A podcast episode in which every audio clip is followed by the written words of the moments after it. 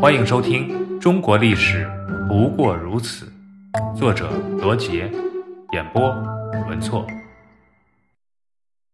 金国覆灭，西征尚未结束之时，成吉思汗就在公元一二零五年对西夏发动了第一次进攻。此一役掠夺回了大量的人口和牲畜。两年之后，蒙古军队又第二次入侵西夏。却遭遇到顽强的抵抗，最终无功而返。公元一二零九年，蒙古军第三次攻打西夏，这一次比前两次动用了更多的兵力，结果很快就消灭了西夏的五万守军，顺利进攻首都。成吉思汗下令引黄河水灌城，没想到出现了技术失误，结果敌国的城墙未破，外堤却先决口。河水倒灌进了蒙古军营，无奈之下，成吉思汗只有与西夏谈判，协议每年收取西夏纳贡，最后撤军返回。攻打西夏后，成吉思汗的下一个目标就是金朝。当年的女真人推翻了辽朝的统治，建立了自己的政权，而现在历史又一次上演，在中原生活了很久的女真人成了蒙古人眼中的猎物。他们也要遭遇和当年契丹同样的命运。现在金朝的皇帝是平庸无能的魏王永济，整个金国是政治腐败、统治无力。公元一二一一年，成吉思汗亲率大军，以替先祖复仇的名义南下攻打金国。经过了二十余年与西夏的征战，成吉思汗不断消灭西夏军的主力。迫使西夏国王启降，消除金朝西北屏障，得以顺利南下攻金。当成吉思汗西征时，要求曾经已经臣服于自己的西夏一同出兵，但却遭到了西夏的拒绝。更让成吉思汗愤怒的是，西夏看到成吉思汗常年出征不归，就暗地里和金朝结盟，共同抵抗蒙古。公元一二二六年。成吉思汗率十万大军歼灭西夏主力，又接连攻下黑水城、甘州、西凉府等地，西夏的兵力损耗殆尽。但就在一二二七年七月，当被蒙古军队围攻的中兴府已经弹尽粮绝，西夏眼看就要灭亡之时，一代天骄成吉思汗却在六盘山清水县不幸病逝，临终前留下遗嘱，要利用宋金世仇。借道宋境，连宋灭金。成吉思汗的儿子窝阔台和拖雷遵此一策，在灭掉西夏后，于公元一二三二年向南宋朝廷提出联合攻打金国的提议，议定灭金后将河南的土地、城池归还给南宋。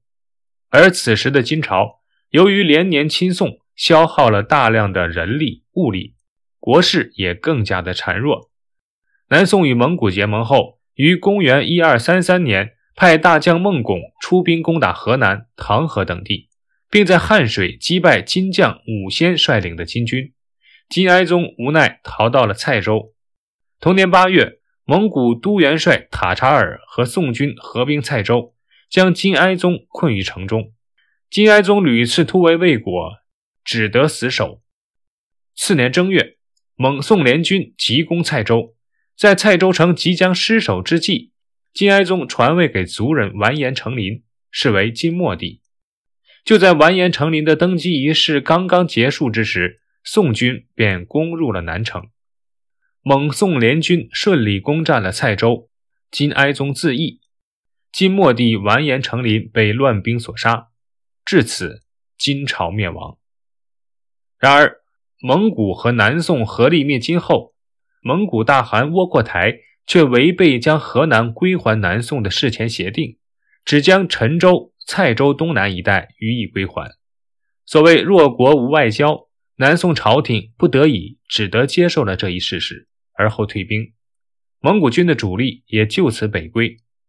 此时，南宋一些官员提出，趁河南空虚，借此出兵守黄河、据潼关，收复三京，进而收复中原。但这种不考虑双方实力、破坏已达成的分界新协议的提议，遭到了不少有识之士的反对。可是脑残的宋理宗却听不进去，一意孤行，非要收复三京，幻想建立不世功勋，以告慰先祖。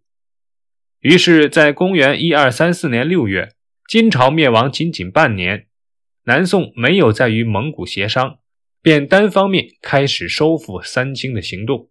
宋理宗下诏，命泸州的全子才率领淮西兵赶赴开封，又命令兵部尚书。荆州制置使兼淮东制置使赵奎率淮西兵五万，经四州赶到开封会师，计划率先攻打洛阳和潼关。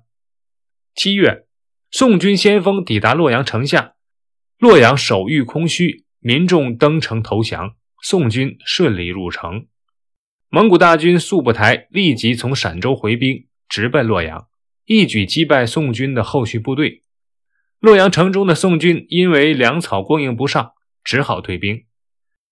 由于赵奎、全子才收复的州县大多只是空城，无粮草接济，加上蒙古军掘开黄河，水灌开封，致使很多宋军士兵溺水而亡，而剩下的部众也相继弃城南返，致使南宋收复河南的行动最终以失败草草收场。档案五十七，三京是古代三座京城的合称。唐朝以西都京兆府、东都河南府、北都太原府为三京，分别指的是今陕西西安、河南洛阳和山西太原。而上面提到的三京是宋朝的版本，分指东京开封府（今河南开封）、南京应天府（今河南商丘）。和西京河南府（今河南洛阳）是为新三京。